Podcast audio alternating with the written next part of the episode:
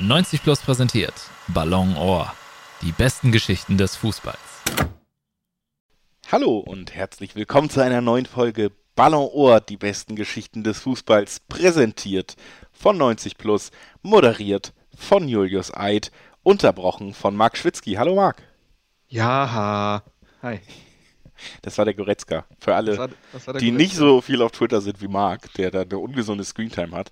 Ja. Ähm, also ich glaube, sie ist tatsächlich, sie wird immer weniger, weil ich wirklich mit dieser Stimmung, ja, so gehe ich auf Twitter quasi. Ähm, ich hätte jetzt auch den Voice Crack von Goretzka nachmachen können. Kennst du den von der PK? Nee. Den musst du dir mal geben, das ist sehr lustig. Da wird sehr lange eine Frage aufgebaut und irgendwann darf Goretzka dann antworten und fängt mit so einem Ja an. ja, das ist wie das äh, Terodde-Interview letztes Jahr. Boah, das war fantastisch. Das, das war ja. Oh, das, das, das habe ich wirklich oft gesehen, das war echt ja, lustig. Man kann mich ja auf Twitch sehen. Ähm, und da habe ich auch so ein tolles Soundboard. Und da ist der Terodde drauf. Konnte ich nicht, ähm, konnte ich nicht sein lassen. Neben, ich gucke gerade drauf auf das äh, Stream Deck. Beispielsweise hatte ich noch Christoph Daum, der sagt, die, der Zweikampf ist die Keimzelle des Fußballs. Finde ich auch einen schönen Satz. Das ist ein gutes. War das Fußballer-Zitat des Jahres oder gab es das damals noch nicht? Das weiß ich nicht, aber Übrigens, es hat ich habe äh, auf die mhm. Zeit geguckt. Es war nicht mal eine Minute bis zu schamloser Eigenwerbung. Ja, gut, ich habe ja noch nicht meinen Channel-Namen verraten. Also man weiß schon, mit welchem Auftra äh, Auftrag du hier mittlerweile antrittst. Es ist wirklich, also Cross-Promo, das ist äh, so wichtig, hat mir mein Agent gesagt. Deswegen bin ich jetzt demnächst auch mal bei Einfach Luppen. Ähm, und äh, ja. Ja, finde ich Heißt cool. doch so, oder? ja. Ich Groß-Podcast, keine Ahnung, wie der Ja, heißt. ja, auf jeden Fall. Promo. Ah! Ja, äh, Marc ist überall zu sehen und im besten Falle folgt ihr ihm auf Twitter. Hast du schon so ein Linktree, wo man deine Einzel...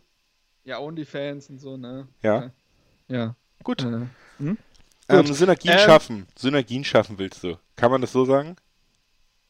Quasi, aber apropos so Synergienschaffung, Cross-Promo ja. und Pipapo, die Überleitung, die strickt sich ja von selber. Übrigens haben wir noch gar nicht, sind wir so, haben wir so richtig gesagt, was hier passiert? Ach, die Leute wissen eigentlich, worauf sie sich einlassen, oder?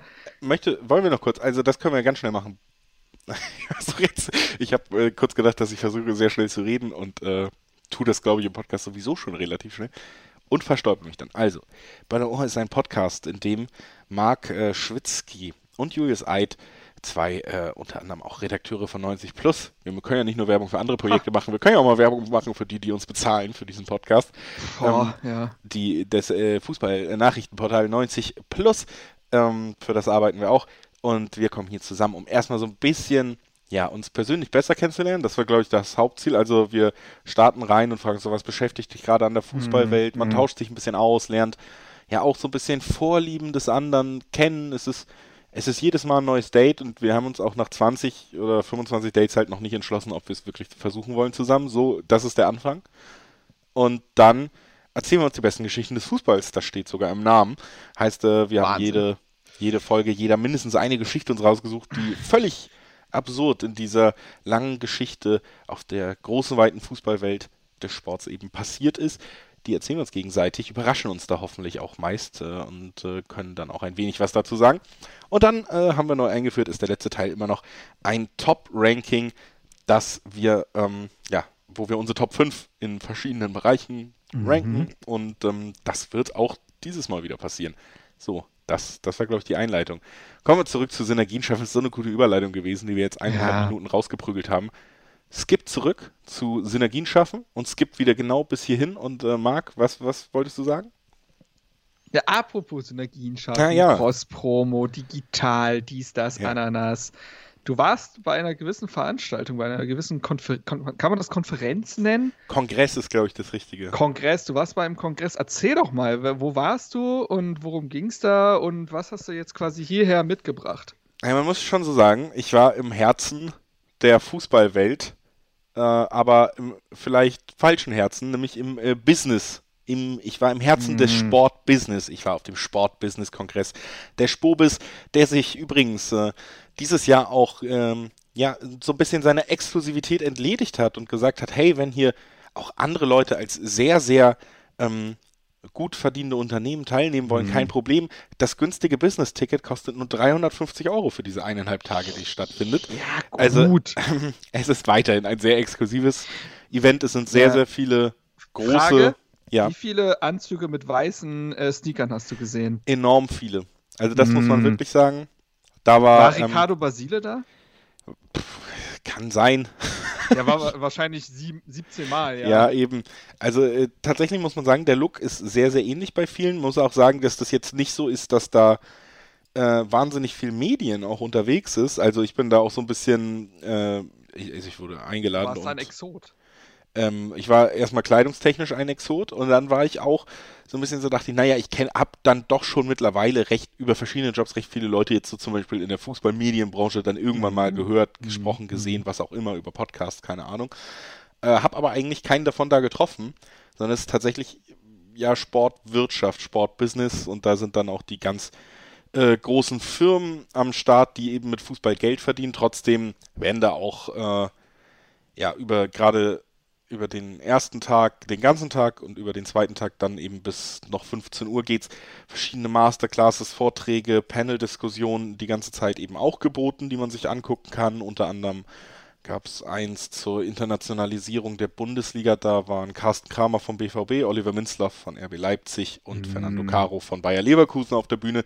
Also da wird schon auch äh, Bernd Neuendorf war am nächsten Tag da, hat so ein bisschen über seine Antrittszeit beim DFB geredet. Also da wird auch schon, äh, was dann Gäste aufgeht, aufgefahren, damit sich alle fühlen, als wären sie auch wirklich an einem sehr wichtigen Ort gerade. Und hauptsächlich natürlich sehr viel Networking, Hände schütteln, alle Klar. sind nett zueinander. Ich will ähm, aus persönlichen Schutzgründen jetzt hier aber auch nicht das alles wahnsinnig schlecht reden. Es war auch spannend. äh, war auch spannend und ähm, genau, was einfach mir aufgefallen ist, das ist so ein bisschen die Einleitung, Ja. äh, war, dass natürlich eins der großen Themen dann äh, gerade Mhm. auf so einem solchen Kongress in dieser Besetzung ist, wie kann der äh, Fußball in Zukunft größer werden und das nicht im Sinne von Leidenschaft oder Emotion, sondern von finanziellen Umsätzen. Und welche gab es da, gab's da Lösungsvorschläge? Genau, also das ist so der Punkt, der mir aufgefallen ist, den ich wirklich, äh, wo ich auch spannenderweise das Gefühl hatte, dass ich da den großen Visionären und Vordenkern zugehört habe, Keynotes von, äh, von äh, großen Geschäftsführern und Firmen und sonst was. Und mir so ein bisschen das Gefühl aufkam, diese richtig geile Lo Lösung, diese Vision, die gibt es anscheinend wirklich auch noch nicht bei den Leuten, die sie haben sollten.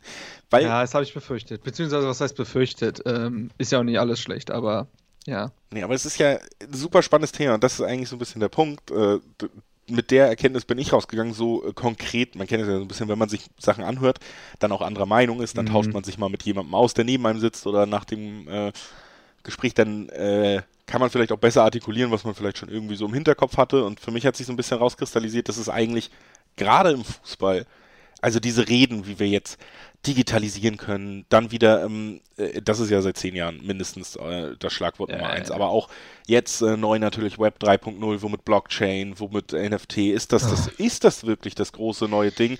Und wie kann der Fußball da partizipieren? Dann neue soziale Plattformen, neue, ähm, also TikTok ist keine zehn Jahre alt, auch wenn man da schon über Digitali Digitalisierung geredet hat, war... Ja, Tease mal Musically ist mein Boomer-Beitrag dazu. Ja, ja, genau, so, aber da, da siehst du, hast Ja. du natürlich auch neue Herausforderungen, neue Zielgruppen eben auch, das meine ich, so eine, und das ist ja schon die Fragestellung, und da sind sich gefühlt sehr, sehr viele auch äh, eben Entscheidungsträger einig, dass junge Leute tatsächlich Ja. als Zielgruppe nicht so unbedingt Fußball konsumieren wollen, wie wir es kennengelernt haben und wie es auch eine noch ältere Zielgruppe tut. Und das ist sicherlich in vielen Bereichen so. Lass mich nur kurz diesen kleinen Gedanken zu Ende fassen. Was sich Ja. nur für mich rauskristallisiert hat und warum das so super spannend ist beim Fußball ist, dass wir tatsächlich, und das hat ja eine Berechtigung, auch nicht nur finanziell, dass dieser Sport soll weiterleben, dieser Sport soll auch aus meiner Sicht, weil ich ihn liebe, der größte Sport der Welt bleiben, der beliebteste Sport der Welt bleiben Ja. und auch junge Leute mitnehmen. Und wenn wir jetzt wirklich davon ausgehen, dass man da vielleicht anders herangehen muss, ist das beim Fußball halt äh, sehr spannend, weil es eben so emotional behaftet ist und weil die aktive Fanbase, die es jetzt schon gibt, nämlich die ältere Zielgruppe, die ist in weiten Teilen, und das meine ich hier wirklich vielleicht das erste Mal nicht negativ, dieses Wort, aber Fußballfans sind in großen Teilen reaktionär, was das angeht. Also es, Das genau das wäre nämlich mein Ansatz gewesen, glaube ich, dass ich sage, wird denn nicht aktuell in diesem schnelllebigen ge- äh, generell Leben, muss man ja sagen, ähm, viel zu krass auf Trends hinaufgesprungen. Anstatt zu sagen, naja, was hat denn den Fußball in erster Linie groß gemacht? Also, jetzt wird über, über NFTs und Blockchain und äh, weiß ich nicht, irgendwie digitale Welten, die man in Zukunft mit seiner Facebook-Brille, da, äh, Entschuldigung, Meta-Brille äh, angucken kann und so weiter geredet. Aber niemand weiß, ob diese Dinge Bestand haben werden, ob diese Dinge funktionieren, ob diese Dinge sinnvoll sind. Und am Ende des Tages weiß ich gar nicht, ob es. Also natürlich muss sich der Fußball auch, äh, das hat er ja auch schon getan, dem Internet öffnen und so weiter. Es geht nicht darum, dass wir alle ins Vereinsheim zurückkehren. Das ist eine romantische Vorstellung, die es aber so nicht geben wird. Aber Fußball in Deutschland vor allem hat ja auch immer noch diesen Charme von geh ins Stadion, sei aktiv dabei, du kannst Teil von Choreos sein oder sie dir zumindest hautnah angucken. Ähm, und ich weiß nicht, ob NFTs und so weiter in irgendeiner Weise die Antwort sein können. Also, für, also ich fühle mich davon sowieso gar nicht abgeholt. Also mich interessiert das alles einfach schlichtweg nicht. Wir sind da eine andere Generation. Wir sind ja diesem Sport auch schon ver verfallen. Es geht ja darum, Leute neu dazu zu gewinnen. Aber du kriegst doch die Leute nicht über solche Sachen also nachhaltig an diesen Sport gebunden. Das sind doch andere Dinge, würde ich jetzt mal behaupten. Ja, das ist tatsächlich auch äh, erstmal so Ganz ein bisschen. Ganz kurz ein letzter Satz ja. dazu vielleicht. Ich glaube, da geht es dann auch ein Stück weit um. Es geht ja um Nahbarkeit und um Unmittelbarkeit. Wann ist eine gesamte Generation in Deutschland zu Fußballfans nochmal geworden oder er hat sich noch mehr in diesen Sport verliebt. Das war die WM 2006. Weil das so ganz nah dran war, weil das ein, weil das ein Fußballfieber ausgelöst hat. Und WMs in Katar tun das nicht. Sie tun es nicht. Sie werden vielleicht geguckt, okay, aber ich bin auch mal gespannt, wie sich da die Zahlen dann letztendlich entwickeln werden. Aber die, es braucht ja diese Begeisterung erstmal in erster Linie und die kommt darüber, dass du die Leute an diesen Sport bindest und dieses ans Sport binden funktioniert nicht über Drittmittel wie NFTs und so weiter, ist meine These. Und da kann man sich gerne die Köpfe rauchen lassen, aber ich glaube, da springt man vielleicht auch auf den falschen Trend. Ja. Ähm, also kann man erstmal so unterschreiben. Was man vielleicht anmerken kann, ist, dass wir eben in zwei Jahren die Heim-EM haben und dass äh, da gerade bei deutschen Unternehmern und auch Verbänden oder sonst was durchaus auch eine schon relativ stark ausgegebene Direktive lautet Sommermärchen 2.0. Also man ist sich da schon bewusst, dass auch eben solche Events äh, immer zu sowas beitragen können. NFTs, äh, ich sag mal so, das wäre dann ja so ein, so ein klassisches Beispiel, wäre dann irgendwie so Spielersammelkarten digital und äh, vielleicht auch ein, ein Traumtor als Videoclip, als äh, NFT. es wird immer ab jetzt äh, Schwimmen sein, wenn wir uns in diese Richtung bewegen. Deswegen will ich auch nicht weitermachen, weil ich einfach nicht verstehe. Ich lese es sogar durch. Ähm, manche Sachen verstehe ich tatsächlich. Diese äh, NFT-Sache erschließt sich mir immer noch nicht so genau, warum das so wahnsinnig clever sein soll. Metaverse ist natürlich ein anderes Thema, aber das äh, trifft beides ganz gut auf den Punkt. Was ich spannend fand, zu sehen ist, und das gilt ja nicht nur für den Fußball, aber der Fußball ist mittlerweile halt so eine große Wirtschaftsbranche und so, dass wir da eben auch nicht mehr, ähm, dass man das nicht mehr so getrennt sehen kann. Man kann natürlich sagen, es ist eine besondere Wirtschaftsbranche und sonst was, aber es ist eine und dieselben Mechanismen, die wir in anderen Bereichen haben, die setzen sich hier halt auch durch. Es gibt immer neue Player und zwar auch ähm, Startups, Digitalunternehmen, die noch nie den Wert ihres Unternehmens eingebracht haben, die Investoren wieder dazu gewinnen müssen, wachsen müssen. Und zwar nicht so wie ein Fußballverein, wo man sagt, die haben seit 20 Jahren seriöse Arbeit geleistet, sondern wachsen müssen wie ein Börsenunternehmen, wie ein Unicorn, ähm, das dann eben auch mal abschmieren kann. Und dadurch habe ich das Gefühl, es ist das auch in gewissen Bereichen, die rund um den Fußball passieren, wo die eben Einfluss auf uns auch als Konsumenten haben werden, weil das sind die Leute, die diese Entscheidung treffen am Ende, die uns auch irgendwie erreichen werden, ist es trotzdem ein, ein, ein Geschäft, was nach dem Next Big Thing, und das gilt nicht nur für die Fußball, sondern für die ganze Wirtschaft, so ein bisschen hechelt. Das ist dieses NFT, dieses Metaverse, dieses. Diese Aber das Firmen. ist ja was sehr Nebulöses, ne? Es ist ja nicht mal richtig zu greifen. Es ist ja nur dieses, wir wollen, äh, wir wollen Web 2.0 jetzt dann, also in dem Fall dann Web 3.0, das wollen wir nicht verpassen. Genau. Wie wir es vielleicht damals getan haben. Aber, Aber was ist das und funktioniert ja, das auch? Ist das wirklich so? Also das, das Metaverse, so wie es jetzt ist, ist für mich eine absolute Dystopie. Natürlich kann es auch noch grafisch besser aussehen. Macht es das besser, dass das einfach wahnsinnig nee, gruselig ist, wenn unser Leben sich nur noch in der VR-Brille ja. abspielt? Weiß ich auch nicht.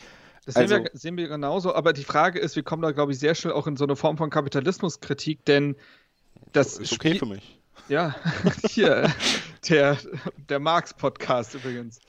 Ähm, liebe Genossinnen und Genossen. Ähm, aber ewiger Wachstum ist halt so ein Thema für sich, ne? Kann das funktionieren? Der Fußball ist ja schon gigantisch. Der ist gigantisch. Wie viel, wo ist diese gläserne Decke? Ähm, und diese gläserne Decke, die wird sich ja eher nach unten schrauben, dadurch, dass äh, Klimakatastrophen und so weiter, die werden Wachstum zwangsläufig kaputt machen. So, ne? Also, weil sich der Fokus verrücken wird, verrücken werden muss. Ähm, und genauso wird auch der Fußball diese Utopie ewiger Wachstum nicht erreichen können. So, und ich glaube, viele Projekte dahingehend sind ja schon gescheitert. Nur weil der VfL Wolfsburg irgendeinen Chinesen verpflichtet, haben nicht drei, 300 Millionen Chinesen am nächsten Tag sich das Spiel gegen Hoffenheim reingezogen. Diese Experimente gab es doch schon.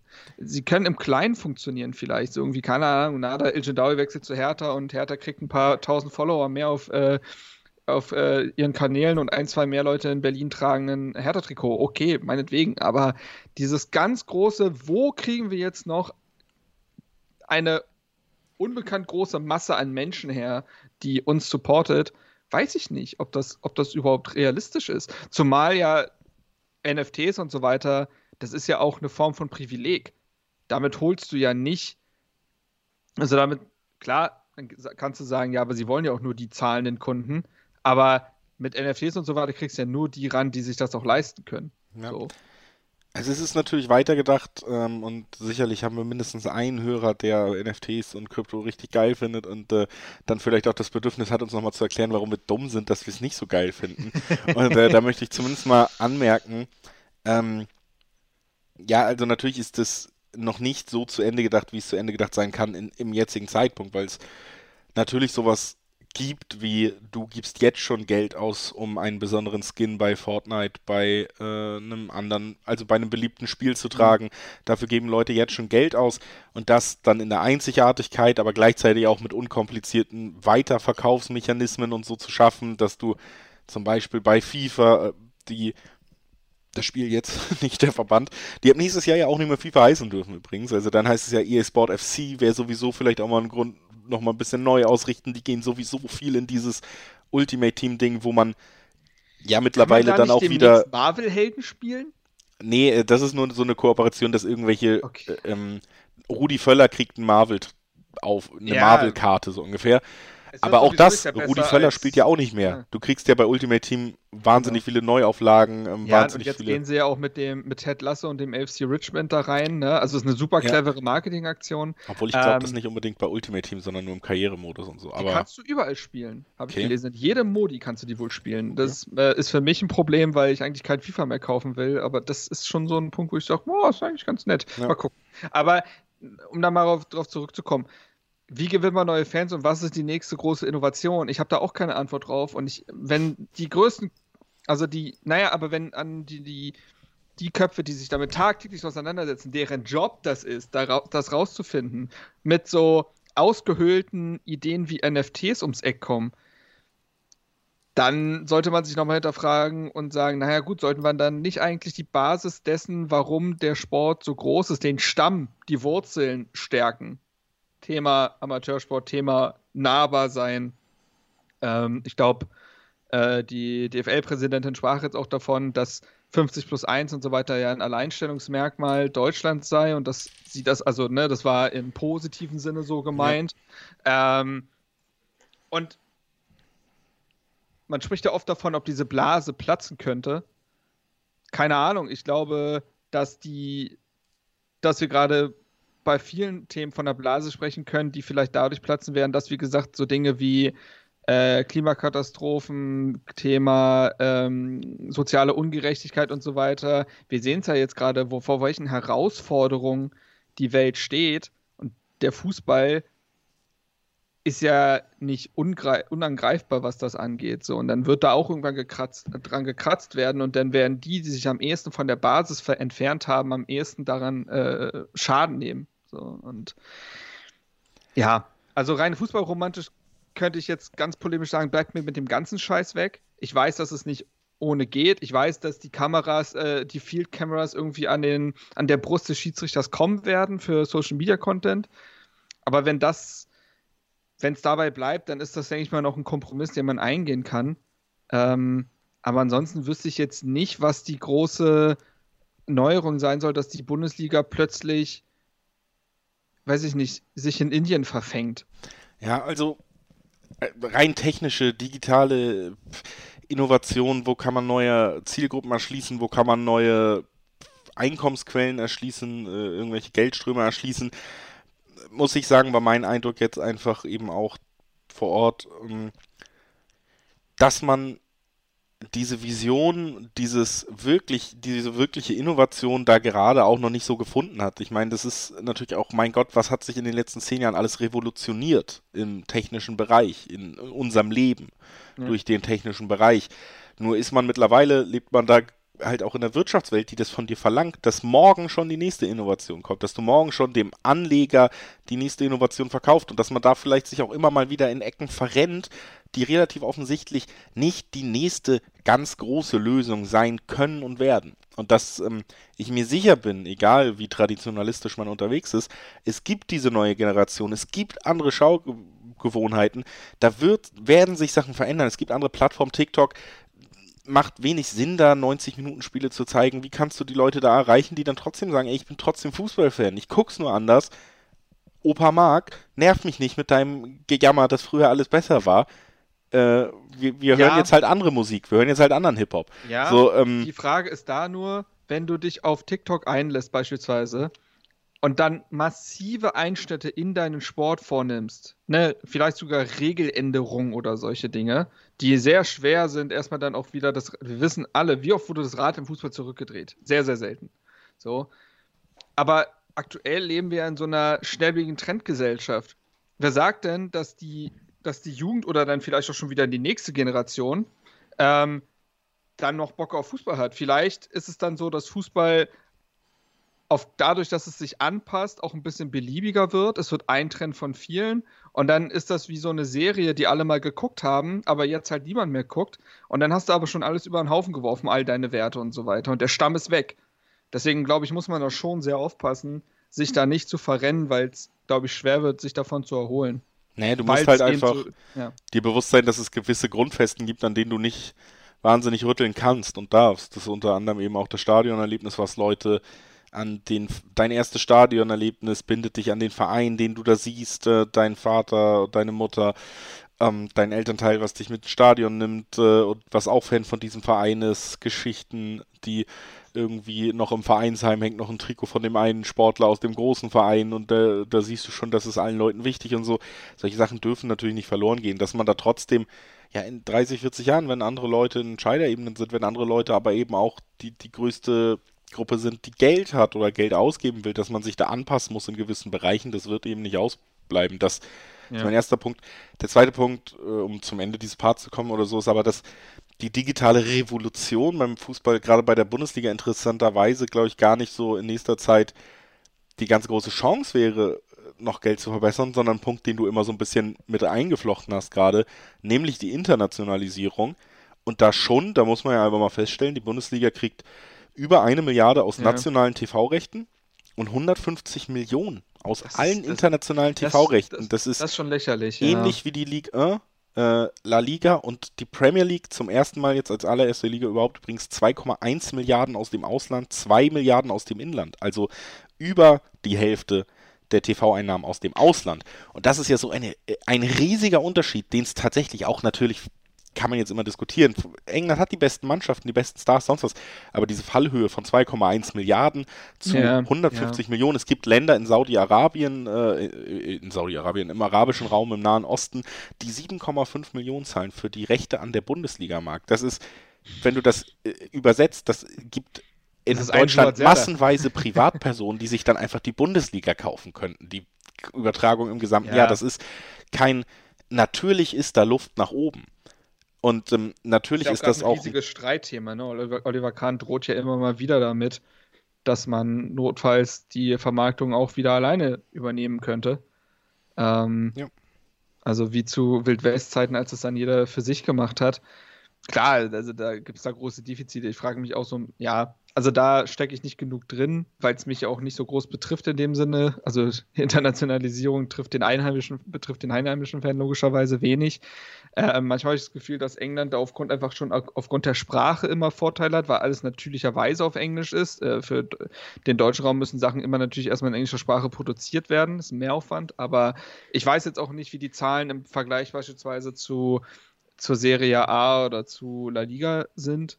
Ähm, La Liga ist auf jeden Fall, ich, ich kann das jetzt wirklich nur, aber ja. auch so 60% Inland, 40% Ausland oder so und bei Deutschland hast du halt 96% Inland oder so. Also, ja, äh, keine Ahnung. Ich, ähm, und ich glaube, was einfach tatsächlich ein Punkt ist irgendwo, du hast gerade gesagt, Liga und Bundesliga auf ungefähr einem Niveau. Was haben die beiden Vereine gemeinsam? Es gibt keinen Meisterschaftskampf. Ja, ist, ist sicherlich ein Punkt und eine attraktive Liga gehört dazu. Ich glaube trotzdem, dass das, ähm, das wird wahrscheinlich das einzige Mal sein, dass ich hier irgendwie für mehr Profit und wirtschaftliches Denken irgendwie plädiere, äh, überhaupt online in meiner Person. Aber ich glaube tatsächlich, dass trotzdem die Bundesliga ein Produkt sein kann, was man gut vermarkten kann, was auch Leute begeistern kann außerhalb von Deutschland.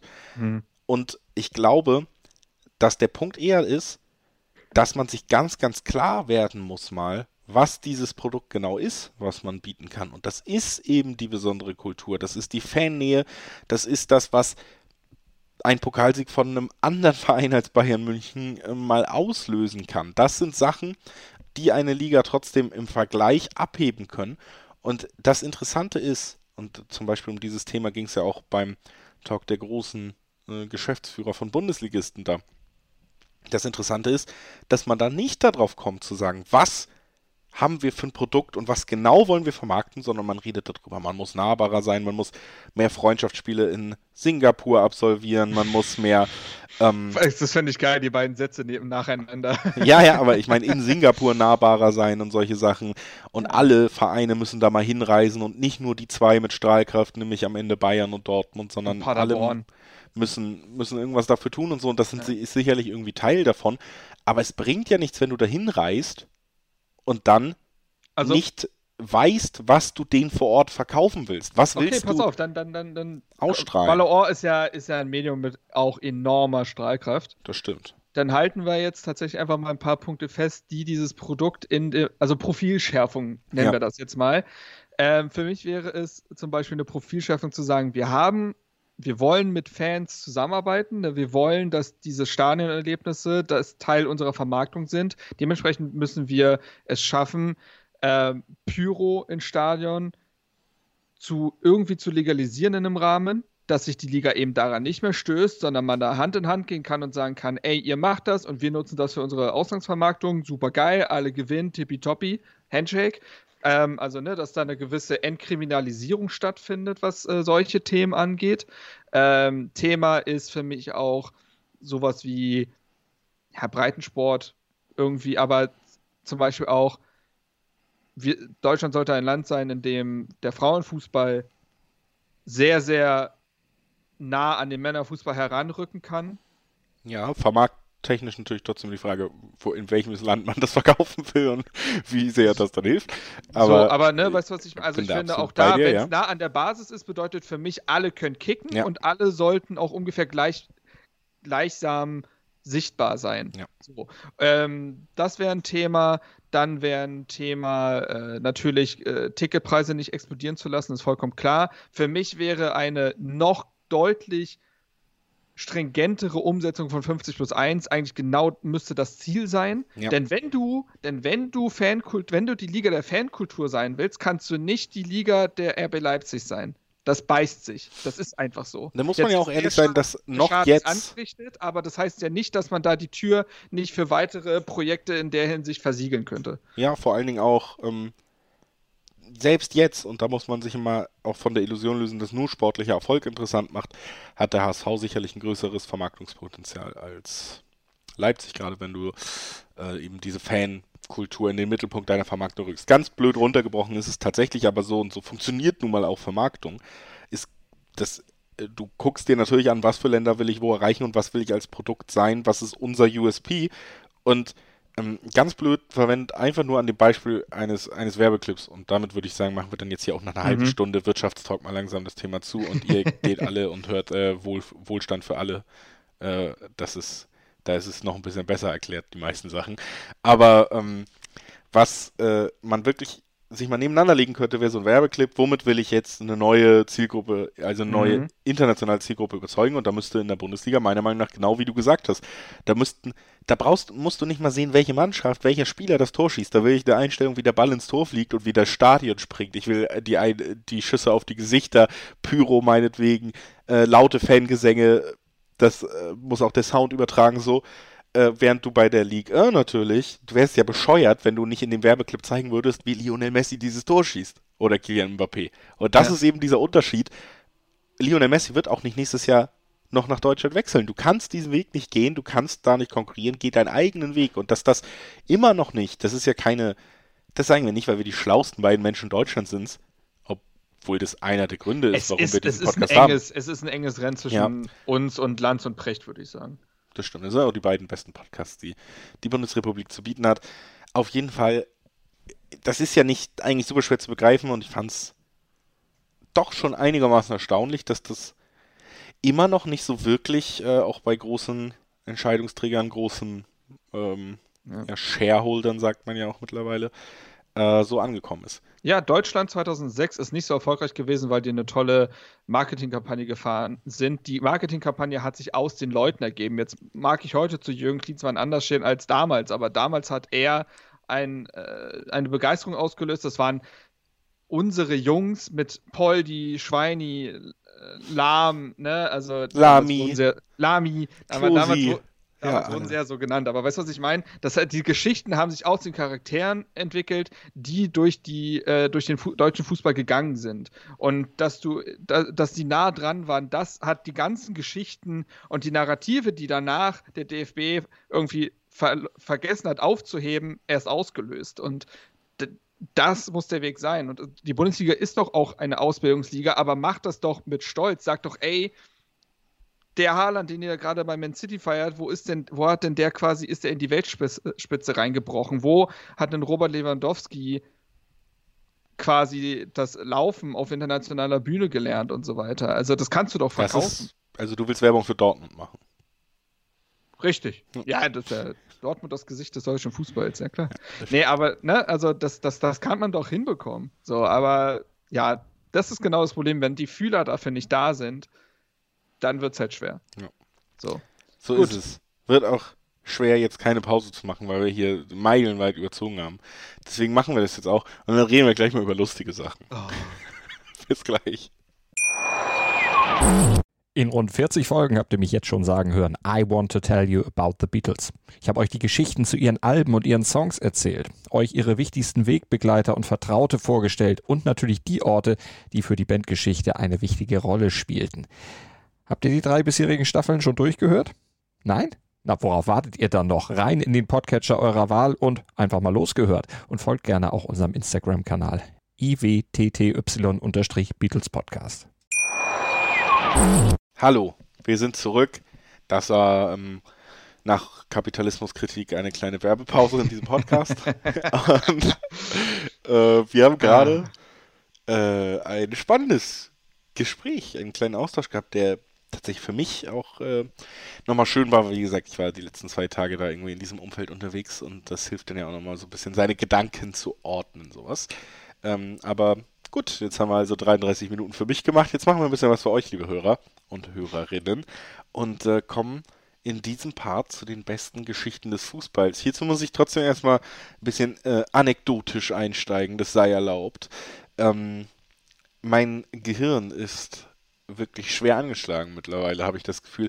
Ich habe eine Geschichte rausgesucht und ich habe bestimmt eine halbe Stunde auf diese Geschichte auf meinem Bildschirm gestarrt und die ganze Zeit gedacht, habe ich die in der letzten Folge erzählt oder nicht? Und ich oh, wusste oh. es einfach nicht mehr. Gut, wir machen gleich den Reality-Check. Nee, ich habe ähm, ich hab dann beschlossen, ich glaube, ich habe sie in der letzten Folge erzählt und habe mir eine andere ausgesucht, die auch besser ist. Äh, aber trotzdem ist es, fand ich das ganz erschreckend. Ich weiß, man hätte auch einfach nachhören können. Ich weiß, das ist dasselbe wie dir fällt ein Wort nicht ein, der hätte es ja auch googeln können. Das ist mir schon klar. Es geht mir ja aber dann nicht darum, mir zu beweisen, dass ich noch weiß, wie ich googeln kann. Es geht mir ja darum, mir zu beweisen, dass ich noch nicht komplett aufgegeben habe geistig und dass es mir doch selber wieder einfällt. Also, ähm, Ah, schön. Ja. ich habe mal, da, das war glaube ich noch so mit 14 oder so, also ist schon äh, fast 20 Jahre her, du. Ähm, da hat mir ein Freund von mir, hat mir um 2.30 Uhr eine SMS geschrieben. Was heißt Briefmarken auf Englisch? Ich kann nicht einschlafen. Ja, stark. Ja, also dann bin ich davon aufgewacht, habe ihm zurückgeschrieben, Stamps, hat er geschrieben, danke, gute Nacht. Um eine ähnliche Uhrzeit habe ich dir damals auch den Namensvorschlag für diesen Podcast geschickt. Ja. Da kommen immer nur die besten Einfälle. Ja. Apropos äh, beste Einfälle, soll ich einfach mal zu meiner Geschichte kommen?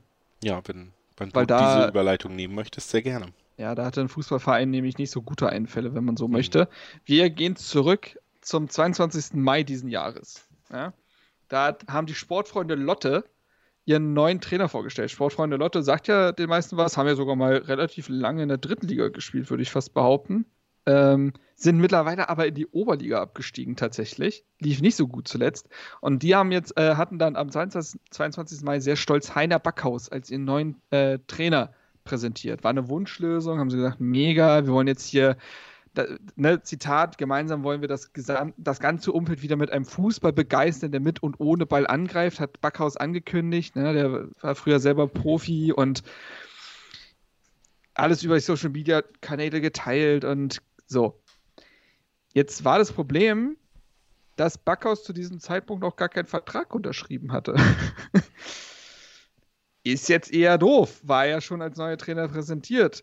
Ähm, aber auch da zitiere ich ihn nochmal. Er hat Revi Reviersport ein äh, Interview dazu gegeben und hat gesagt, ich habe bei den Gesprächen wohl eine rosarote Brille aufgehabt. Zwei Wochen habe ich mir dann alles angeschaut und bin zu der Erkenntnis gekommen, dass hier im Verein einfach keine Struktur erkennbar ist. Nichts, was mir zugesagt wurde, habe ich in meinen Beobachtungen wiedergefunden. Und das will ich hier betonen. Das hat nichts mit Geld oder dem Vertragsinhalt zu tun. Es geht einfach um das Ganze Die drumherum. gab es ja auch noch nicht. So, bei allem Respekt für Lotte, das will ich mir nicht antun. Ich habe den Verantwortlichen mitgeteilt, dass ich keinen Vertrag unterschreiben werde.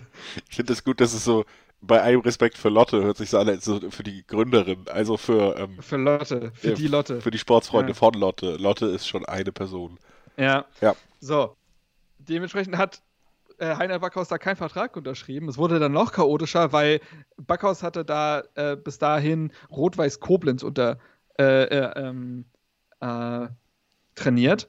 Hm. Und dort war auch ein gewisser Janni Regesel zu, äh, im Kader. Janni Regesel, vielleicht sagt er dir auch noch was? Hertha-Fans auf jeden Fall. War ein Hertha-Eingewächs, was mal durch eine Person äh, personelle Notlage plötzlich Bundesliga gespielt hat und das als Rechtsverteidiger auch ganz ordentlich gemacht hat. War jetzt nicht so, dass man gedacht hat, da steht der neue Philipp Lahm, aber war okay.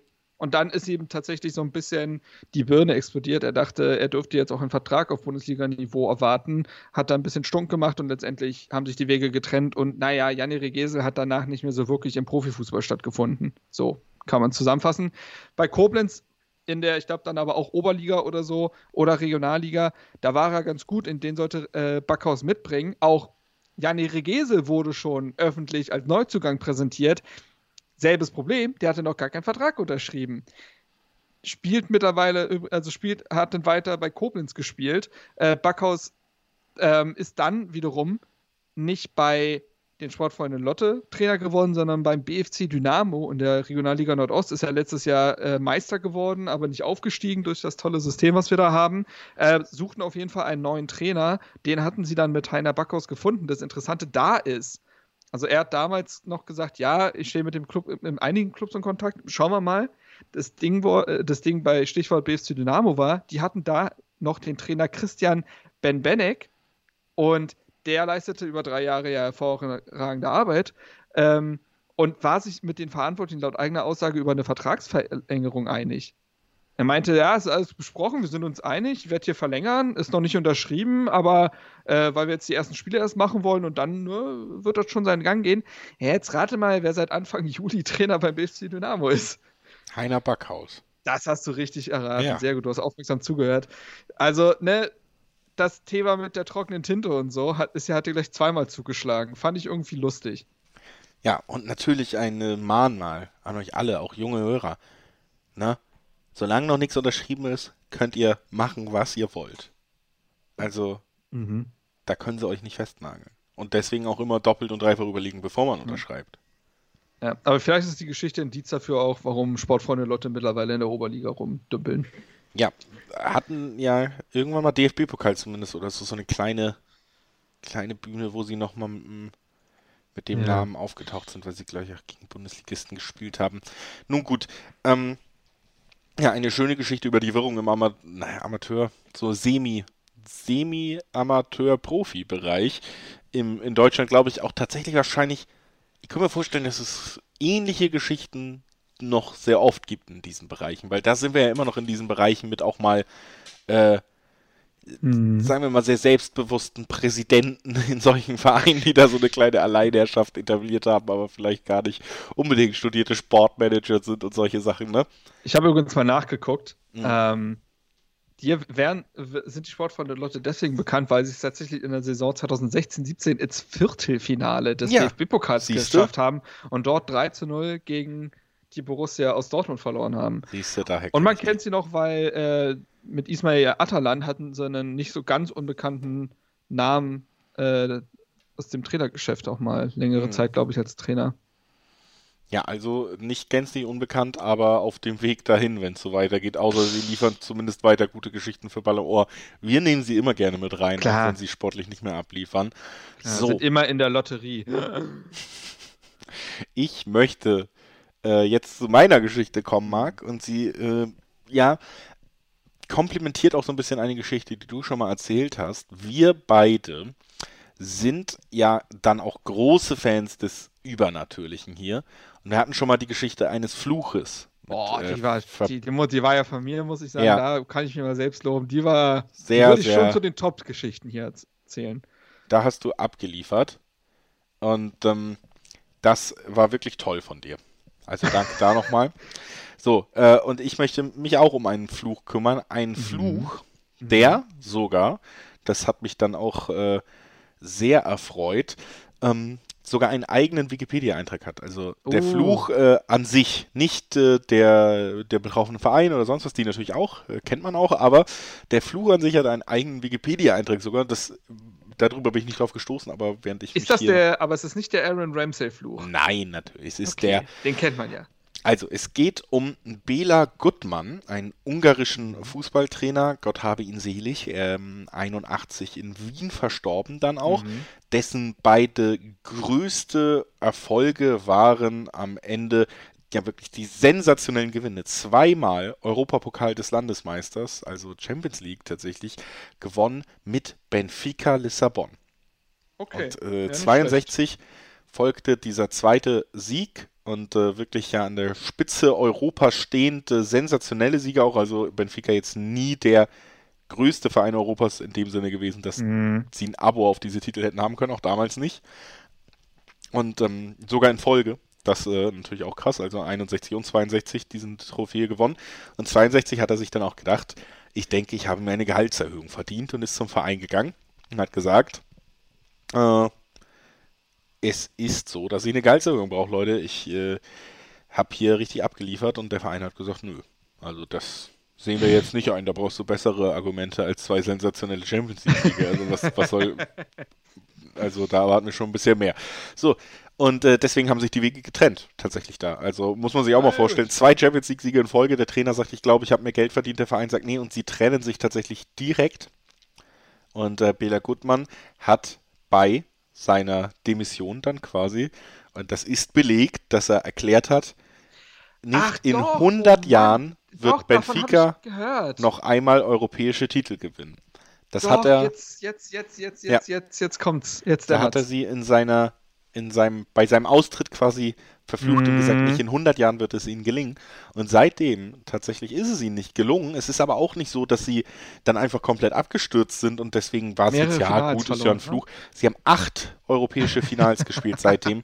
63, 65, 68, 88, 1990, 8, äh, 83, 2013 und 2014 dazu auch noch im Euro, UEFA Europa League Finale Mhm. gestanden und alle diese Finals gegen verloren.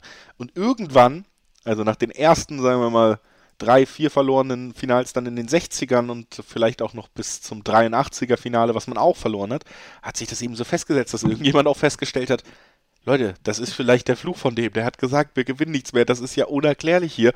Und jetzt kommen wir ja eigentlich zu dem schönsten Part bei diesen Flüchen. Ähm, das Wie war ja auch bei deiner sie? Geschichte so. Die Leute, zu diesem Zeitpunkt ist übrigens Bela Gutmann schon verstorben auch. Also konnte Ja. selber jetzt auch nicht mehr viel tun, um den Fluch aufzuheben. Die Leute fangen dann ja an, ähm, fangen dann ja an zu versuchen, den Fluch zu lösen, wenn sie anfangen, an diesen Fluch zu glauben. Und das ist ja, das sind ja die richtig So, guten jetzt, Geschichten. jetzt ist die Frage. Ja. Ich hoffe, die haben das Grab von dem armen Mann in Ruhe gelassen. Naja, also. ähm, Oh nein. jetzt kommen wir zum Gutmann-Fluch, der dann auch irgendwann, wie gesagt, in der öffentlichen Wahrnehmung sich mittlerweile so geschäft hatte, dass wir mittlerweile haben wir sogar ein, ähm, mittlerweile haben wir sogar einen äh, Namen oder einen Eintrag dazu auf Wikipedia, aber ähm, auch damals hat sich schon festgesetzt und das hat zum Beispiel dazu geführt, dass wenn das Landesmeisterfinale 1990 nach fünf verlorenen europäischen Finals in Mhm. Folge, da hat man dann die größte Vereinsikone eigentlich, Eusebio, auch äh, dem sollte, glaube ich, jedem Fußballfan noch irgendwie ein Begriff sein, äh, zum Beten zum Grab von ihm geschickt. Also wirklich vor dem Finale musste er sich als Vereinsikone, als Vereinsvertreter, damals als Co-Trainer der, der Mannschaft unterwegs gewesen, Ah. musste er sich nochmal beim Grab entschuldigen und sagen, kannst du uns bitte nicht morgen gewinnen lassen? Ist, äh, Leute, ehrlich, Bela, komm. So, Oh ähm, Mann. verloren. Vergeblich. AC Mailand hat gewonnen. So, äh, das war tatsächlich immer noch nicht das äh, letzte Mal, dass es aufgetaucht ist. 2014, wir erinnern uns, 2013 hat man das Europa League Finale verloren. 2014 hat man tatsächlich, und das muss ich auch mal überlegen, der ist nach zwei Titeln in den 60ern gegangen, weil er keine Gehaltserhöhung bekommen hat. Das ist jetzt natürlich von den Erfolgen her vielleicht eine Vereinsikone, aber war jetzt auch nicht 100 Jahre da oder so, ne? Haben sie sich entschlossen, weißt du was, im Februar 2014, dieser Bela Gutmann, ne? Das war doch so ein guter, der hat eine Bronzestatue hier mitten im Stadion verdient. Und dann hat er diese Statue bekommen Okay. im Februar 2014. Und tatsächlich, gibt auch diese Geschichten, war dann eben äh, diese lebensgroße Bronzestatue, die es jetzt von ihm gibt, auch äh, so ein kleiner Startschuss für eine neue Euphorie, weil man es tatsächlich dann infolge dieser Saison, wo sie stand, wieder ins Euroleague-Finale geschafft hat, was man im Jahr vorher verloren hat. Und hat es dann wieder verloren. Und jetzt haben wir eben die Situation, wir haben noch 50 Jahre, bis der Fluch vorbei ist ungefähr. Und sie haben Ah, Mann. sie haben jetzt für 50 Jahre die Figur von dem Mann im Stadion stehen in Lebensgröße in Bronze, der sie verflucht hat. Also eigentlich Oh Mann. ähm, vielleicht gar nicht so geil, denn man weiß ja mittlerweile, ist es ja quasi ähm, wissenschaftlich bestätigt, äh, dass eben ja Benfica verflucht ist. Und zwar bis 2062 von Bela Gutmann. Gutmann-Fluch findet man auch auf Wikipedia, wenn man sich da ein bisschen weiter einlesen will. Interessanter Fun-Fact auch zu dieser Geschichte noch. Tatsächlich haben sie es sogar geschafft, damit auf Platz zwei der Mannschaften zu stehen, die die meisten europäischen Finals verloren haben. Nur Juventus Turin hat äh, zehnmal verloren. Dann folgt Mhm. schon Benfica. Und wie gesagt, das ist ja gar nicht der Verein, der, den man unbedingt so in diesen Finals erwartet. Ne? Also, dass sie da dann auch noch diesen Rekord der meisten verlorenen Finals haben, schon Wahnsinn und ein bestätigter Fluch hier bei uns. Sie fragen sich, ob diese Geschichte so passiert ist. Ja, Vielleicht schafft es ja Roger Schmidt, diesen Bock umzustoßen. Der hat bislang, ich glaube, jedes Pflichtspiel, was er bei Benfica jetzt ist, ha ha haben sie gewonnen. ja wir Jedes wissen, was das erste sein wird, was er verliert spätestens. Die haben auch äh, gegen Juventus ja jetzt gewonnen in der äh, Champions League Gruppe. Und in der Liga sind sie nach sieben Spielen auch ohne Punktverlust. Ähm, schon krass. Also, who knows? Vielleicht äh, brech, bricht er das mit Julian Draxler und Co. Apropos Julian Draxler, ist die perfekte Überleitung. Draxli. ne, Thema ehemalige Ja. Knappenschmiede äh, Emporkömmlinge. Mhm. Ich habe eine neue äh, Folge von Was macht eigentlich? Hab Ich Ja. ja letztes Mal äh, eingeführt, die Rubrik, wo ich nochmal die Karrieren von vergessenen Fußballern ein bisschen beleuchte, weil ich liebe das, mich dann bei, Big, bei äh, Transfermarkt da so reinarbeiten und gucken, Erinnerungen schwelgen und so. Finde ich gut. Und ein anderes großes Talent der Knappenspiele ist Max Meyer. Also die Frage ist, was macht eigentlich Max Meyer? Und zum Einstieg dazu habe ich zwei Fra Fragen für dich. Was glaubst du, wie alt ist Max Meyer? Und kannst du mir die Chronologie, Chronologie seiner Clubs nennen? Max Meyers Vater fährt schön mit dem Lambo durch die Pleitestadt, durch So. den Bezahl vom Pleiteclub. Ähm, das ist schon mal ein wichtiger Funfact noch dazu. Funfact der Folge übrigens. Das macht Max Meyers Vater. Ähm, dann ist Max Meyer Schalke-Spieler gewesen, hat aber ähm, nicht verlängert, weil er das Potenzial hat. Ja, jetzt erzähl doch nicht alles, jetzt Weltvereins- erzähl doch nicht alles, was ich hier sagen würde. Nenn doch einfach nur mal die Clubs. Schalke, Ja, Crystal Palace. ja, Ja, das war's. Na, das ist ja perfekt. Dann kann ich dir ja noch ganz viel erzählen. Und was glaubst du, wie alt Max Meyer mittlerweile ist? 27. Das ist tatsächlich richtig. Ja. Im September geworden. So, also Jahrgang 95, genauso wie ich übrigens. Ähm, nicht so wie du. Nee, ihr Jungspunde seid ein Jahr jünger. So. Ähm, galt früher ja als eines der größten Talente seines Landes, wurde 2012 äh, Torschützenkönig der U17-EM, gewann 11-12 die deutsche A-Jugendmeisterschaft. 2017 ist er dann noch äh, U21-Europameister geworden. Ähm, und am 16. Februar 2013 hat ja Max Meyer dann sein Profidebüt für Schalke gegeben. Übrigens gelang ihm in diesem Spiel direkt eine Vorlage. Ist auch ganz okay. Ähm, und nur wenige Mo Monate später gehörte er dann auch zur absoluten Stammelf. Und nach insgesamt neun Jahren auf Schalke sollte dann aber Schluss sein. 192 Spiele, 45 direkte Torbeteiligung. Nicht so schlecht. Max Meyer fühlte sich daraufhin zu höheren Berufen, verpokerte sich aber im Transfersommer 2018 gehörig und landete, in Anführungsstrichen, nur bei Crystal Palace, einem Club im Niemandsland der Premier League. Und dort hielt es Meyer letztendlich zweieinhalb Jahre, in denen er aber nie wirklich ankam. Also in seiner ersten Saison hat er noch 29 Spiele gemacht, davon aber nur 15 von Beginn an. Also, ne, ein Tor, drei Vorlagen ist jetzt auch nicht die Welt. In der Saison darauf waren es nur noch 17 Einsätze bei lediglich 650 gespielten Minuten. Und 2020, 2021 kam er zu keiner einzigen Minute mehr ähm, und ist dann im Winter wohin gewechselt? Zenit St. Petersburg. Boah, bist du raus. Zum ersten FC Köln. Also, ja, stimmt. das weiß ich eigentlich. Ja. Ja, siehst du. In deine Stadt ist Ja. Kölle. Ja, hat den Dom geküsst und so weiter. Nee, aber auch dort hat der Spielmacher nicht wirklich überzeugen können. In so einem, das war ja eine sehr krisengebeutelte Mannschaft damals, die nochmal Notkäufe getätigt haben, um in, der, Liga zu bleiben. Meier ähm, hat zehn Spiele gemacht in der Rückrunde, drei von Anfang an, hat nicht einen Scorer verzeichnet und nach einem halben Jahr hat man sich dann wieder getrennt. Und es folgte dann die nächste Station, das nächste Land. Er wechselte zu Fenerbahce.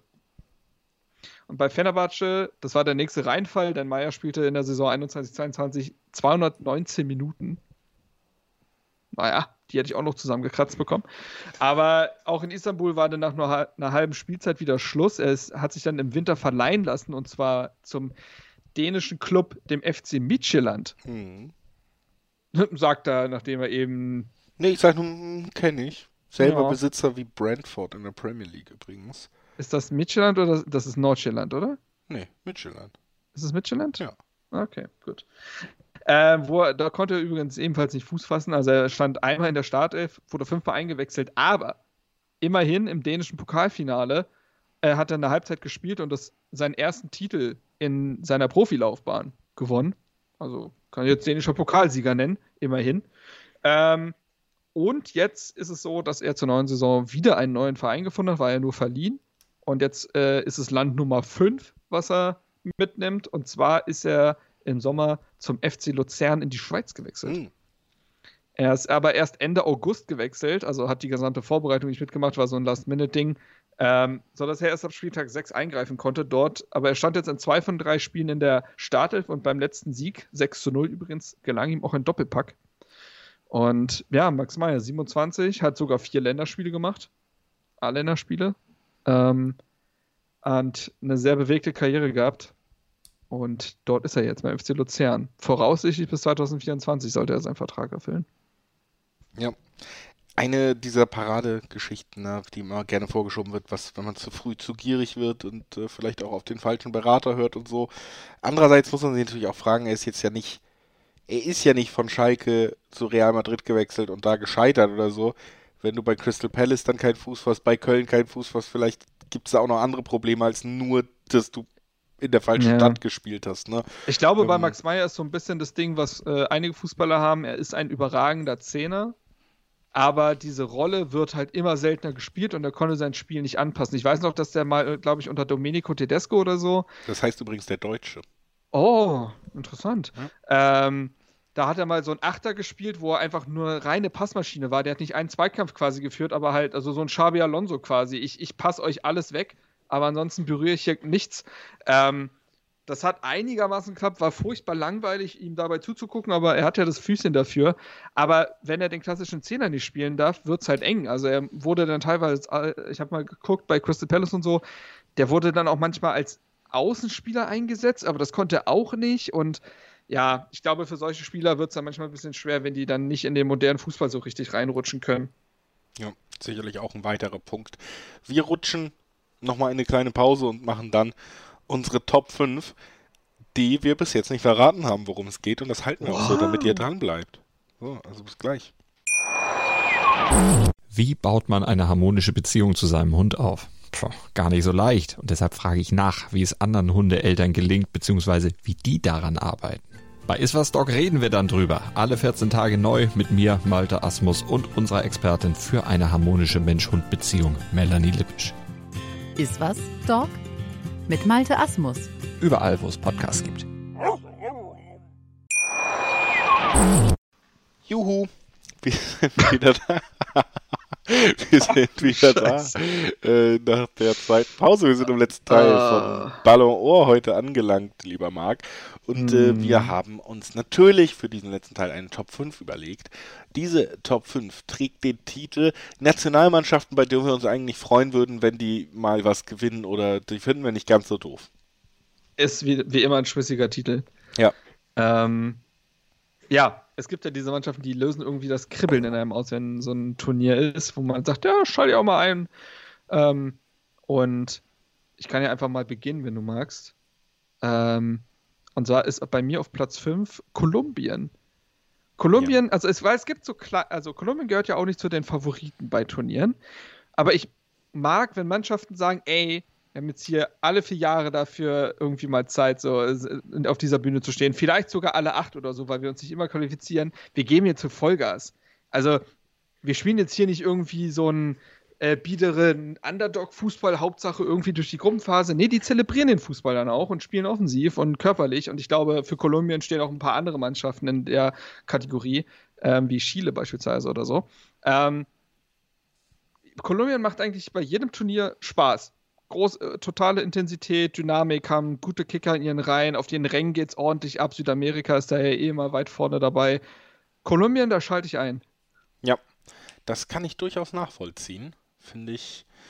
Äh, ich habe, das geht bei mir tatsächlich auch so ein bisschen in die ähnliche Richtung bei mir, der, der Platz 5.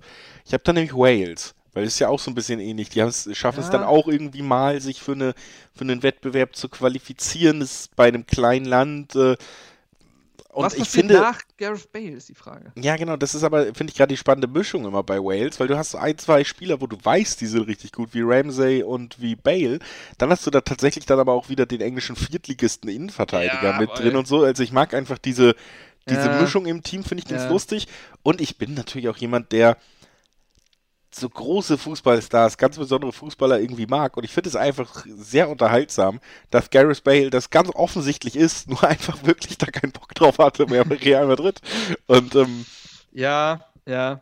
das, das kommt alles so ein bisschen zusammen. Deswegen, so Wales, so eine Mannschaft, wo ich mir immer denke, ja, so, die sind auch nicht so, dass du wirklich denkst, äh, die verlieren jetzt jedes Spiel, die haben gar keine Chance. Man guckt das immer und hat so ein bisschen, ja, so ein Kribbeln nach dem Motto, es könnte halt wirklich sein, dass die wieder mal so einen Favoriten zum Stolpern bringen. Das finde ich immer ganz lustig. Ähm, und deswegen habe ich Wales auf der 5, ja. Ja, mit Nico Williams beispielsweise, Ethan Ampadu auch noch ein paar guck gerade rein, Daniel James, also ein paar Namen kennt man dann doch, aber auch, wie gesagt, auch Leute, die bei Portsmouth spielen oder so. Mhm. Das ist sehr schön. Ähm, mein Platz 4, einer der Exoten immer bei WMs, aber fast immer dabei, finde ich, gehört einfach total dazu, Salz in der Suppe, Australien. Ja.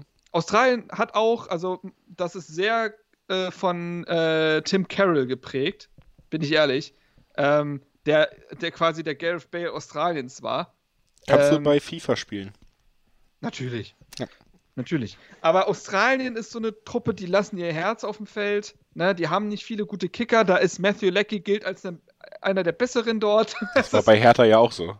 Ja, aber auch nur, auch nur eine Hinrunde lang, als man dachte, was haben wir denn da eingekauft? Und dann, naja, hat man doch gesehen, warum er vom FC Ingolstadt kam. Aber Australien, ich weiß nicht, irgendwie, die lassen ihr Herz auf dem Feld, die wissen, wie, das, da muss richtig viel zusammenkommen, dass wir ein Spiel gewinnen, geschweige denn in eine äh, Endrunde und dann kommen.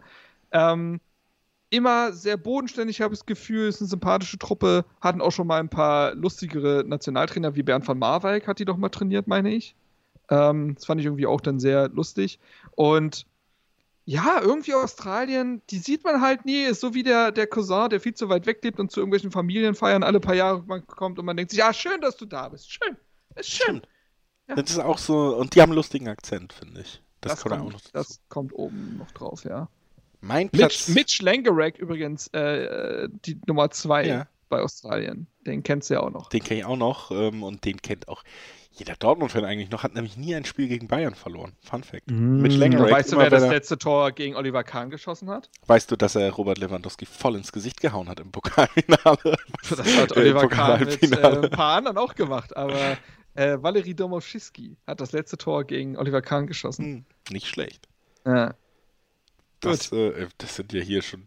Also, Rubrik Fun war das. Facts, Fun Fact. Ja, wollte gerade sagen. Fun also, Fact das der Folge. jetzt noch gratis dazu. Ja. Okay, Einfach so dein. Platz 4. Deutschland. Finde ich Boah, okayisch. Ähm, das ist wirklich Deutschland. hast du die nicht drin? Nee. Also ich dachte, wir, guck mal, das ist meine Angst gewesen. Ich wollte die natürlich auch nicht drin haben. Kann ich die schnell rausschmeißen? Nee, Warte. das ist jetzt. Nee, du Kartoffel. Nö, ich Jetzt- wechsle jetzt Deutschland. Durch. Mein nee, Platz- das. Ey, du. Ich finde nicht Deutschland, ich wollte nur nicht so, ich wollte nicht, dass mir hier jemand vorwirft, "Hm, ihr seid so Hipster, ihr kommt aus Deutschland und nennt alle nicht Deutschland, nur weil das uncool ist und so. Und ich sage, ja, ist, ich habe Freunde, die die Nationalmannschaft cool finden und ich ich freue mich Freunde, für die, die wenn, sind Deutsche. ich freue mich für, ich freue mich tatsächlich auch, wenn im Land eine gute Stimmung herrscht. Das ist ja einfach so ein Punkt, der damit Ja. ein bisschen zusammenhängt. Man merkt das schon, so Public Viewings, wie ist die generelle Stimmung, wie wird eine WM rezipiert, auch als äh, Journalist, der dann dazu was macht und so, wie viel, wie viel Interesse ist noch da, wenn Deutschland früh ausscheidet? Weniger und es macht weniger Spaß, wenn weniger Interesse da ist. Das sind alles so Punkte, weshalb ich Deutschland schon ganz gerne gewinnen sehe, rein äh, aus persönlicher Freude oder so, bin ich jetzt nie der allergrößte Nationalmannschaftsfan gewesen, ehrlich gesagt, nicht mal in den 2006er Zeiten. Deswegen habe ich sie ja nur auf vier drin, aber du Also kannst so- sie auch sonst so- austauschen. so- Ich möchte noch sagen, sonst können wir sie auch austauschen gegen unseren Nachbarn, wenn wir Deutschland nicht haben. Ich finde die Niederlande irgendwie auch Ja. ganz okay. Kann ich total verstehen. Ich habe tatsächlich mich jetzt äh, von den Großen in diesem Ranking so ein bisschen distanziert. Ähm, ich bin jetzt, ich bin ja auf die Underdog-Schiene gegangen. Ja. Halt so die, Ka ne, die Exoten, die. Ja, die, das ist halt jetzt schon wieder so, oh, der hat sich Gedanken gemacht und dann komme ich immer mit meinen Namen jetzt, die nur noch so. England und Frankreich. ja, ist halt scheiße. Ja. Platz gut, okay. Toll. Platz drei, Ghana. Ghana. Ghana macht Bock bei Turnieren. Die haben geile Trikots an diesen flippig, die tanzen bei ihren Toren. Oh, tanzen bei Toren, das ist ja gerade auch ein heikles Thema. Ja. Heikles Thema. Ähm, Asamoah Gyan, an den kann man sich, glaube ich, noch erinnern. Äh, der Deutschland, glaube ich, auch mal einen reingedrückt hat, meine ich. Ähm, es gab das eine Turnier, wo auch Kevin Prince Boateng für Ghana unterwegs war. Das war auch, äh, war auch interessant, nachdem er Michael Baller kaputt getreten hat. Dieses Schwein. Ähm, Stimmt. So. Ja. Aber ähm, ich merke gerade, Ghana ist auch noch in der jetzigen WM-Gruppe mit einem Team drin, was ich auch noch hier dabei habe. Interessant. Ähm, auf jeden Fall macht Ghana immer Bock. Auch da merkst du einfach, dass für die das ein, ein absoluter Lebenstraum ist, dabei zu sein. Sind manchmal gefühlt auch das einzige afrikanische Team, müssen dann teilweise irgendwie den ganzen Kontinent schultern und machen das aber trotzdem mit so einer mit so einem Leichtmut irgendwie und äh, das, den gucke ich gerne zu. Das ist, das ist schön, das macht Spaß, das ist äh, herzerwärmend und mitreißend. So. Ghana, dein Platz 3, äh, auch bei mir ähnlich, ähm, ja auch einfallsreich, ich habe da Brasilien. das Ding ist, ich kann das halt alles auf nachvollziehen. Also, äh. Also äh, Brasilien, äh, viele kennen die ja nicht. Ah, Aber äh, lass mich da mal ein paar Worte zu sagen. Ja, ich finde, es gibt zwei Gründe so. dazu. Erstens hm. haben die dieses Jahr einen richtig geilen Kader. Äh, gerade was Offensivspieler angeht, weil eben auch mit Vinicius Junior, mit Rodrigo, mit Gabriel Jesus, der jetzt bei Arsenal äh, dann wirklich mal durchstartet und so, dann nochmal irgendwie eine neue Ebene reinkommt. Zusätzlich haben sie mit Neymar einfach einen Fußballer, den ich rein fußballerisch mega cool, äh, mega gut finde und der auch mittlerweile in Deutschland, gerade in Deutschland irgendwie so einen ganz, auch zu Unrecht dann so, so schlechten Ruf und dem so ein Hass entgegenschlägt und der sich gerade in sehr guter Verfassung befindet. Deswegen erstmal jetzt so für dieses Jahr gesprochen, würde ich mich freuen, wenn er da ein paar Leute auch mal widerlegen kann und zeigen kann, dass er nicht nur irgendwie das und das ist, was ihm da vorgeworfen wird, sondern mhm. dass er auch ein toller Fußballer ist. Zweitens kommt bei Brasilien aber eben auch noch dazu, dass das eben einfach Brasilien ist die Fußballnation für mich, mit der ich aufgewachsen bin. Das ist nämlich, als ja. ich kleiner, als ich Bock auf Fußball hatte, haben alle Spieler, die ich irgendwie cool fand, da gespielt. Rivaldo, Ronaldo, Ronaldinho, Roberto Carlos, alle in einer Nationalmannschaft. Kaká. Wie soll man da dran vorbeikommen? Kaká, das ist. Ich habe Brasilien seit jeher gehasst, weil Marcelinho nie nominiert wurde. Das fand der junge Marc gar nicht lustig. Okay, ja gut, das ist dann natürlich ein persönlicher Einschnitt, aber an sich Nein, war das Quatsch. für mich, ja. wie gesagt, auch WM-Finale 2002, wo sie am Ende den Titel ja gegen Deutschland gewonnen haben, ist so eine der ersten Fußballspielerinnerungen, die ich habe, weil es eben ein großes Spiel war und naja gut, eine der ersten, ich glaube, da war ich auch schon wieder acht, nach Gott, bin ich alt. Auf jeden Fall ähm, kurz abgeschreibt, aber es gibt verschiedene Gründe, warum ich Brasilien immer eigentlich ganz gerne mag und ich freue mich auch dieses Jahr wieder drauf. Ich bin gerade auf dem Kader von Brasilien und ich kenne tatsächlich ein paar Spieler nicht. Das ist auch interessant, weil die dann tatsächlich nur in Brasilien gekickt haben seit jeher. Aber ich glaube aber, ist es so eine Klausel, bei jeder brasilianischen Nationalmannschaft muss mindestens ein Fred dabei sein. Ja. Ich glaube, das ist, steht drin geschrieben, ne? Das ist irgendwie, ja. Ähm, gut, übrigens ein ewiger Dan, Dan, äh, Daniel Alves ist da immer noch der Rechtsverteidiger. Absucht. Gut, ähm, mein Platz 2, Mexiko. Mexiko macht Arriba. Spaß. Mexi ja, Mexiko ist auch immer bei diesen kleinen Turnieren vorher schon immer lustig, ne? Bei diesen äh, Confederations Cup und so. Die nehmen alles immer sehr, sehr ernst, habe ich das Gefühl. Da äh, sind dann auch, ist immer eine Einheit, die haben meistens sehr ex exzentrische Trainer. Pers Persönlichkeiten da an der Seite, die auch irgendwie ihre zwölf Kilometer in dem Spiel abreißen. Dann hast du da einen Ochoa, der plötzlich absurd gut ist und äh, Brasilien zur Verzweiflung bringt oder einen ewigen Rafael Marquez oder so.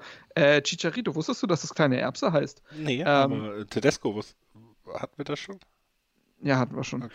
Auf jeden Fall äh, Mexiko irgendwie immer eine coole Mannschaft, die super viel wegackert, die taktisch immer richtig viel hergibt. Also ich finde, Mexiko spielt äh, mit immer den taktisch besten Fußball. Die stellen sich extrem gut auf Gegner ein. Also ähm, haben dieses Jahr dann, glaube ich, auch, in welcher Gruppe sind die? Ähm, Mexiko ist in der Gruppe von Argentinien, Saudi-Arabien und Polen. Na naja, gut. Ähm, ja, haben wir, wir haben auch gar nicht gesagt, warum wir das Ranking heute machen. Ne? Bald ist eine WM. So, ja. Grund geliefert. Ähm, genau. Und dementsprechend Mexiko gucke ich mir auch sehr, sehr gerne an, weil man da immer was geboten bekommt, taktisch wie äh, emotional. Kulinarisch auch. Großer Enchiladas-Fan. Danke für den Beitrag an der Stelle. Meine Nummer zwei.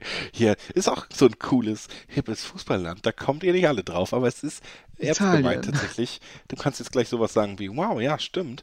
Es ist Uruguay. Verdammt! Ja. Das ist mein Platz 1. Ja, gut. Das freut mich, dass ich da jetzt mal äh, Ja, okay, aber ich lasse dich das gerne natürlich ausführen.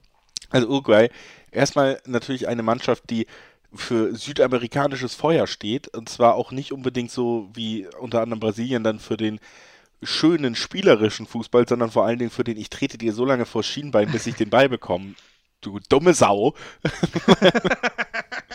ähm, äh, da er auch lange mit so Abwehrrecken wie, wie Godin zum Beispiel jetzt mit äh, Jiménez, der ja auch nicht ohne Grund bei Atletico Madrid und bei Diego Simeone spielt. Also da sieht man auch immer was von.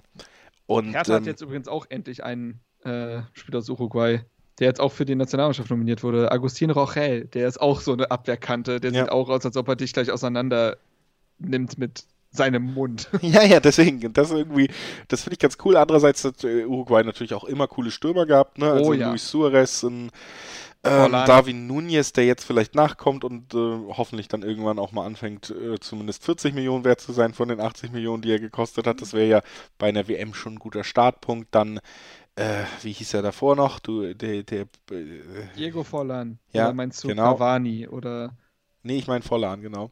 ja. Äh, hat er ja auch gerade bei einer WM übrigens eine herausragende äh, Ja. eine WM gespielt. Also das ähm, einfach ein Land, was äh, vorne immer mit Stürmern brilliert, hinten immer mit der, sagen wir mal, richtigen Mischung aus Herz und Aggression, die ich mir durchaus gerne angucke. Dann natürlich auch Südamerika eine sehr emotionale Fanbase hat. Auch das immer noch ein kleiner Pluspunkt, der dazu kommt. Das finde ich eine sehr positive Mischung. Schreiben auch gerne Geschichten, weil sie eben diese besondere Mischung haben, wie zum Beispiel Luis Suarez mit dem Handspiel auf der Linie. Also, das k- kriegst du auch gar nicht. Das ist nicht ihr Mindset von jeder Nationalmannschaft drin, solche Aktionen Ja, zu fahren. ja, Bei das Uruguay kannst du es halt erwarten. Zumal Luis Suarez nach, äh, danach meinte, das war die beste Parade des Turniers. Also, ähm, übrigens haben die im Mittelfeld auch ganz nette Spieler mit Federico Valverde und Rodrigo äh, Bentancur. Also, da haben sie mittlerweile auch ein bisschen was. Und Lucas Torreira, der ist genau so ein Wadenbeißer. So, dem geht es vor, vorrangig nicht um den Ball. So. Äh, Godin ist, glaube ich, immer noch Teil der Nationalmannschaft, weiß ich gar nicht. Aber auch Martin Caceres, der, der, der ist auch schon seit 100 Jahren, glaube ich, äh, Teil der Nationalmannschaft. Ja.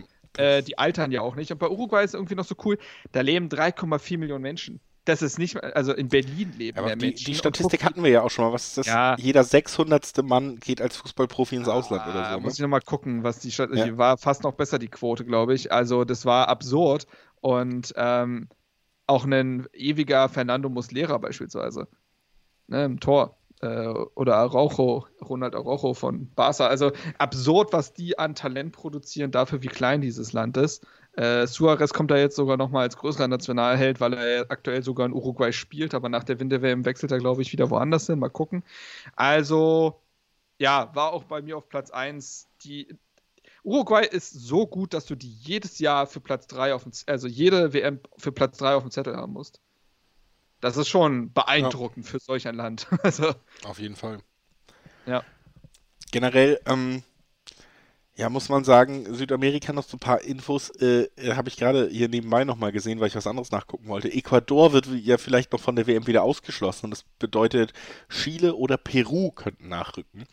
Und äh, Chile hast du ja schon ein bisschen was zu gesagt. Und Peru tatsächlich auch eins der Länder, die ich eigentlich ganz cool finde bei solchen Turnieren. Die haben ähm, bei der letzten WM waren sie dabei, dann immer noch mit Paulo Guerrero vorne, der äh, Oh, ja auch mal beim HSV gespielt hat, der noch. dann äh, eigentlich vor der letzten WM gesperrt war wegen Kokainkonsums, dann aber für die WM doch wieder erlaubt wurde, weil es war jetzt wirklich nur ein Tee, wo ein bisschen was drin war von diesem Wirkstoff und so. Also ganz ich will äh, nur mal einen immer. Namen sagen aus dem Team. Carlos Zambrano. Ja, siehst du? Also das ist schon äh, irgendwie Mittlerweile 33. Oh, das absolute herrlich. All-Star-Elf eigentlich und haben tatsächlich dann auch noch so ein, zumindest bei der letzten WM, so einen wahnsinnig taktischen ähm, Anspruch mit so äh, asymmetrischem Anlaufen Oh ja, und Flügelbesetzen und so gespielt. interessant. Ja, Die, Da, Das- da habe ich irgendwie so eine ellenlange Vorschau über Peru noch geschrieben, was das Taktische angeht, weil die so innovativ auch unterwegs waren.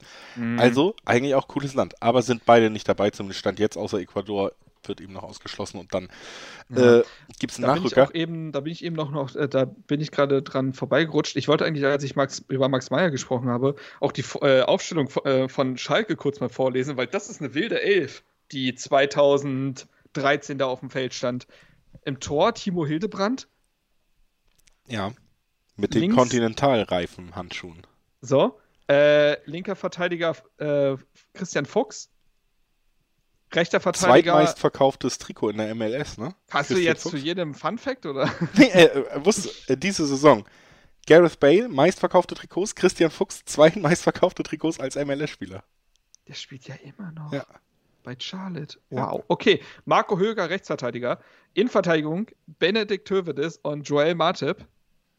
die Doppelsechs bestand aus Roman Neustädter und Jermaine Jones. Links außen Michel Bastos. Der hat auch mal die Bundesliga eine kurze Zeit lang richtig auseinandergenommen. Ja. Äh, Julian Draxler äh, rechts außen. Auf der 10 Raphael. Und vorne im Mittelsturm, apropos Peru, da fiel es mir, mir nämlich wieder ein, Jefferson Fafan. ja, auch da. Also Peru äh, gar nicht so unbekannt in der Bundesliga, ne? Immer ein bisschen was am Start gehabt. Ja, Claudio Pizarro, Ja. Roque Santa Cruz, Ja. auch Peruaner. Dann gu guck das mal lieber nach, während ich hier anmoderiere, dass ich ja noch einen Platz 1 offen habe. Oh, stimmt. Ja, Ähm, hau raus. Also bist du bereit? Ah, Paraguay, scheiße. Unter Untergrundtipp Nummer 1, die beste Nationalmannschaft. Wenn die die WM gewinnen würde, wäre ich glücklich. Katar. Argentinien. Argentinien. Ja. Nee, fand ich immer grob unsympathisch in Turnieren. Kann ich Immer überhaupt nicht nachvollziehen. Absolut lächerlich, diese Einstellung zu dem Thema. Argentinien hatte immer eigentlich meinen Lieblingsspieler. Erst Riquelme, dann Messi. Das äh, hat schon mal Riquelme Einfluss war So darauf. der, Fußball, war so der Fußballer für die Hipster. Ja, Na, ich war da zehn, ich war da zwölf, ich war kein Hipster, ich war, ich habe einfach nur Ahnung von Fußball, ich verstehe Ja, du bisschen. hast Riquelme spielen sehen bei den Barca. Bayern. Bei ba ja, du hast den spielen sehen. Ja. Mhm. Natürlich. Außerdem hatte ich den gern bei FIFA, was soll ich sagen? Ähm, Riquelme, Messi ist für mich, darum geht es mir auch so ein bisschen so, ich will einfach, dass er jetzt eine WM genannt, damit diese dumme Diskussion aufhört, mit wer der bessere Spieler ist und nö, guck mal auf die Titel und sonst was. Es steht ja sowieso fest, dass Messi der bessere Spieler ist. Das Thema haben wir hier ja schon beerdigt in diesem Podcast. Und dann soll er jetzt endlich auch die WM holen in seinem vielleicht letzten Turnier, damit das Thema wirklich auch durch ist. Die haben mit äh, Paulo Dybala einen anderen Spieler, den ich richtig äh, cool und gut finde eigentlich immer. Deswegen möchte ich auch, dass der erfolgreich ist. Das gönne ich ihm auch. Dann haben sie gene- generell natürlich kein schlechtes Team. Und das ist einfach wichtig, wenn man sich langfristig für eine Mannschaft entscheidet. Und das habe ich das schon früh getan und früh auch dieses Trikot getragen. Die haben meistens einfach richtig geile Trikots. So, das klassische Argentinien-Trikot sieht einfach gut aus. Das Logo von der AFA, vom argentinischen Fußballverband, sieht gut aus. Mit diesem Gold und so. Und ähm, das ist auch einfach jetzt mal eine Style-Entscheidung, die ich hier treffen muss. Und deswegen ist Argentinien für mich ganz vorne. Na gut. Habe ich zu akzeptieren. Ja, hast du. Warte. Ich habe noch, bevor wir Schluss machen, muss ich ein paar Sachen nachreichen. Mit vielen verschiedenen Einflüssen, ist mir was klar geworden. Was hältst du, wenn wir ein, ähm, es gab ja diesen Podcast über Uli Hoeneß mit elf Leben. Ja. Wir könnten ja auch einen über Karl-Heinz Rummenigge machen, vielleicht auch über die Zeit, wo er da diese Rolex-Uhren aus Katar bekommen hat und sonst was. Oh nein, was kommt jetzt? Und wir nennen diesen Podcast Wohlstand für Kalle. Gut, das war's mit dieser Folge Ballon Ohr an dieser Stelle. Wir Ach, hören uns in zwei Wochen wieder. Hat großen Spaß gemacht. Hoffen wir für euch natürlich auch.